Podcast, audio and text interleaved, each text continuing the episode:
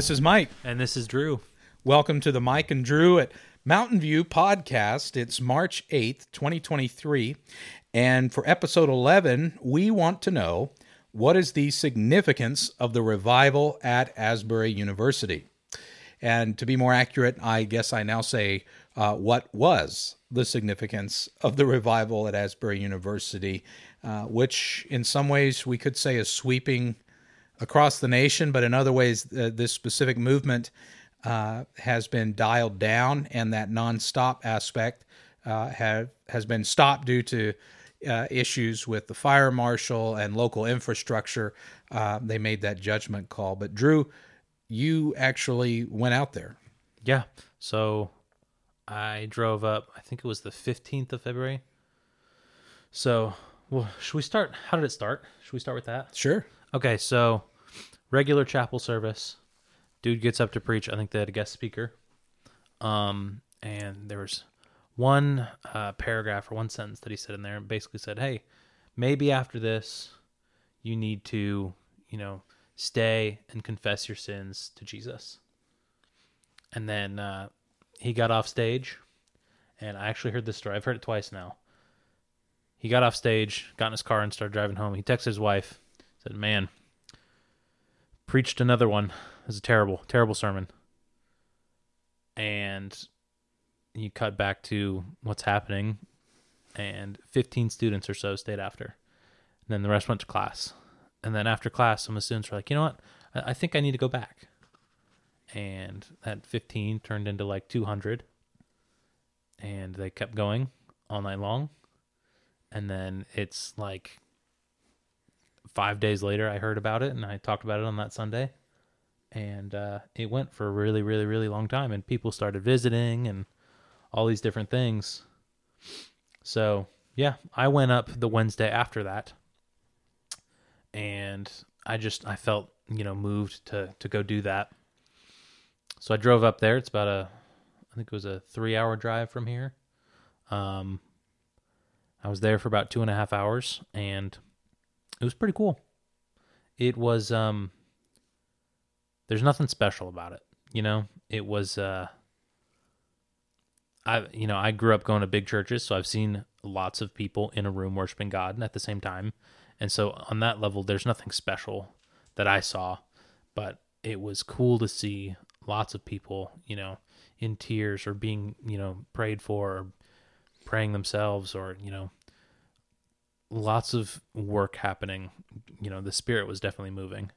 I didn't necessarily feel the spirit, but I didn't necessarily need to. You know, that's not something I needed. So I don't know. It was just it was a cool experience for sure. And what what has stuck with you? What do you take with you out of that moving forward in your own life and ministry? Um. So uh, I've I've been to just got back from a conference recently, uh, two conferences actually, just about preaching and church leadership and stuff. And one of the things that was in common at both of the different conferences um, the phrase "We're on the away team now." Say that one more time. The church is on the away team. On the away team. We don't have the home field advantage anymore. And I believe Wow. that's true. I think I agree. Yeah, no, I agree a- with that. That's that's just a bit to soak in for a minute because we've heard things like, "Oh, we're a Christian nation," and, and my generation uh, would even contend with that and say, "I don't know that we've ever necessarily been." Yeah. A nation devoted to Christianity, we have been founded on Christian principles And values and stuff, yeah. values, and I, I think at times have held a majority in legislative sway and things of that nature. But I agree that we do not have the home field advantage, and I don't know that we have had it fully before. I think we've had the illusion of it, and Satan, the enemy, has used that as a way to get us to uh, uh, get relaxed. But I, you know what we've been told, what Jesus has said is that uh, his kingdom's not of this world yeah. And if it were his servants would fight so i don't know that we've ever had it and i, I like how they say that Uh, he said we are the you heard we are the away team Yep. So I say all that to say, um, even though we, we're the away team, we can still win.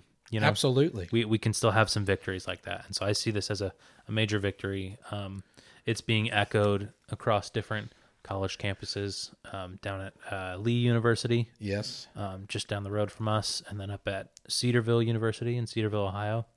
Um, there was one in Minnesota that I heard about, and then you're starting to hear about it happening in Europe and in Asia. So like, it's spreading because of social media. You know, people Right. are able to take pictures or whatever, and it spreads. And so it's on that level, things like that can spread like it never has been able to before. Well, and this intrigues me because I grew up in a family, and perhaps you did too, where my grandparents specifically, still to this day, pray for revival in this country. So my ears have always been especially attuned to what revival means and what it looks like, and the uh, mass turning back to God in whatever form that is. And, you know, you may wonder uh, if you're listening to this podcast, uh, Mike and Drew at Mountain View, maybe you're wondering why we're not talking about it till March 8th. But, Drew, one thing you and I talked about is letting the dust settle a little bit on this. And we don't feel the need to jump in with an opinion on it, but there is something happening in the nation right now and I believe it could be a part of the long awaited answer to prayer for revival. Uh, I don't remember the whole story. What was the one NFL player um, that was injured, had a heart attack or something, and a an anchor stopped on live television to pray for this guy? And I, I heard this from different. This was Was it just recently? maybe a month and a half ago or something. What was his name? Cardiac arrest, and um, we can circle back around to that. But uh, I just remember that at the time, several people I know were saying uh, that that prayer. It's like, wow, hey, the whole country basically stopped uh, and, and prayed. Uh, Damar Hamlin. Damar Yeah, him. Hamlin. Okay, so uh, in that incident, many people I know and love. I'm not a sports fan, but they were just uh, receiving this as an answer to prayer. Hey, is this the start of revival? Then one of my favorite evangelists, Greg Laurie, uh, out in California. I've listened to him for years. Well, they just came come out with this movie about his life, Jesus Revolution. oh yeah, and it's like what number three in the box office? Number three like in the box offices for a Christian movie. Now, if you're listening to this podcast and thinking, I don't know if we want to get up caught up in you know Hollywood Christianity, I'm I don't think that's what this is. I really believe No, there's it didn't- genuine. It didn't seem like it. There's a lot of pastors. I've not seen it. I need to go see it. But there's a lot of pastors coming out and saying, "Yeah, this was actually a really good film." Right. So I, I think some of this is all connected. That's the only reason really I'm bringing it up is because what what we want to continue to pray to see nationally, and yes, around the world, but here where where we live, uh, nationally is uh, many hearts turning to Jesus. Now, um, I love how one one uh, sophomore at Asbury during an interview on February 20th responded to Christian Post uh, interview, uh, Kanan Yan. He said, I feel as though maybe we were the candle and now we are just passing that flame on to other churches and other schools. Yeah, that's good. So, you know, again, if we're the away team, then maybe we all need a little bit of inspiration as to what God can do at places like Asbury. Yeah. Well, and I think part of why it's happened and why all of these different little cultural things have popped up is that we see this, you know, call it postmodernism, call it post truth, um, post postmodernism or whatever. Um, but basically, that people don't have a foundation for life. You know, they they don't, Right. they're not looking for anything, or they don't know what to look for. Maybe Right. Right. and so they're looking for something. They're hungry for something. Um, you know, Jesus said, "Blessed are those who hunger and thirst for righteousness." I think we see a lot of that, and so we see a lot of blessing being poured out because people are hungry for something, and they they can't really put their finger on it. And I don't think I can even put my finger on it, but they're hungry for something, right. and I think Jesus can fill that that hole that they're looking for. Absolutely, and and I, I believe that's absolutely right. Blessed are they who hunger and thirst, for they for righteousness, for they will be filled. That's right. And- and- right? No, that. But I'm saying that's right. I think Yeah. I think that's an excellent connection to this. And one of the things that you mentioned when you shared that one Sunday morning during the sermon, I invited you up there just to share your experience. Mm-hmm. And one of the things that stood out to me from your experience was the amount of behind the scenes going on, needs being taken care of to accommodate what God was doing in the hearts of people. Yes, we definitely need to talk about that. I think whenever there's large groups of people, there's going to have to be some sort of organization. Otherwise, you know, a riot could, you know, break out or something like that. Instead of revival, a riot. Um, but I saw cops there just standing around, making sure everything's good, which was cool to see. Um, so many people in, you know, Asbury polos, so they clearly worked there, making sure the building wasn't overfilled Right. and making sure everyone had a seat and that there if there was an open seat there was people you know leading uh, these people who are seeking uh, you know a sanctuary to to to worship. Um people were leading you know people to sit down. Um there was an organized line i mean the line was probably the length of a football field but because of this organization it wasn't a mass of people it was a line and Right. it was moving very quickly because people were able to get to their seats Yet crowds become dangerous instruments if they are not directed. You have stampedes or or people get you know left behind or lost. It, it can be a mess, like uh, the Kansas State Fair growing up. You know, it's a good. But no, uh, one one of the things there's two pieces of life advice my grandpa gave me uh, uh, before I was married. He said, uh, if you're going to be married, you need to be ready to build a lot of bookshelves build a lot of shelves. And you know what? That has proven to be true. I don't build as many as I buy, but that was true. The second piece of advice was if you're going to be in ministry, be prepared to set up and tear down a lot of tables and chairs. Yeah. I mean, I was in youth group growing up, and that was that was part of it. Hey, make sure you grab your chairs on your way out, or even at Johnson, you know, we have Right. chapel. Make sure you set up your chairs on the way out, or maybe leave them there because we have an event later. Right, But- and, and that's yeah. that's a part of it. And an interview with a local Kentucky news station on February 18th, about the time you went out there, President Dr. Kevin Brown from Asbury University said, "I've been so inspired and encouraged by the life transforming renewal experienced by students and guests alike." I have also been deeply inspired by the incredible spirit of our Asbury staff, faculty, and students.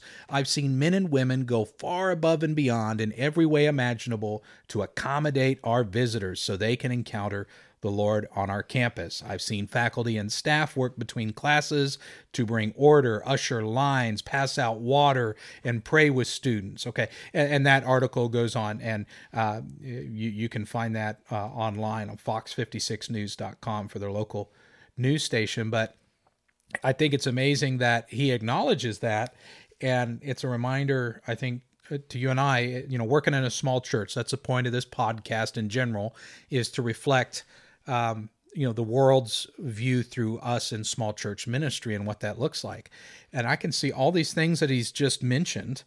Uh, are- things that we've got to be ready to do here at Mountain View Church of Christ on Six Mile Road, is to be willing to accommodate uh, you know, if we have 500 people show up to the Easter egg hunt, or you know, we I don't know, but Goodness. but if we you know we we at least have to be ready uh, to serve and, and not to predict what the Lord's going to do, but to plan accordingly, try to be responsible.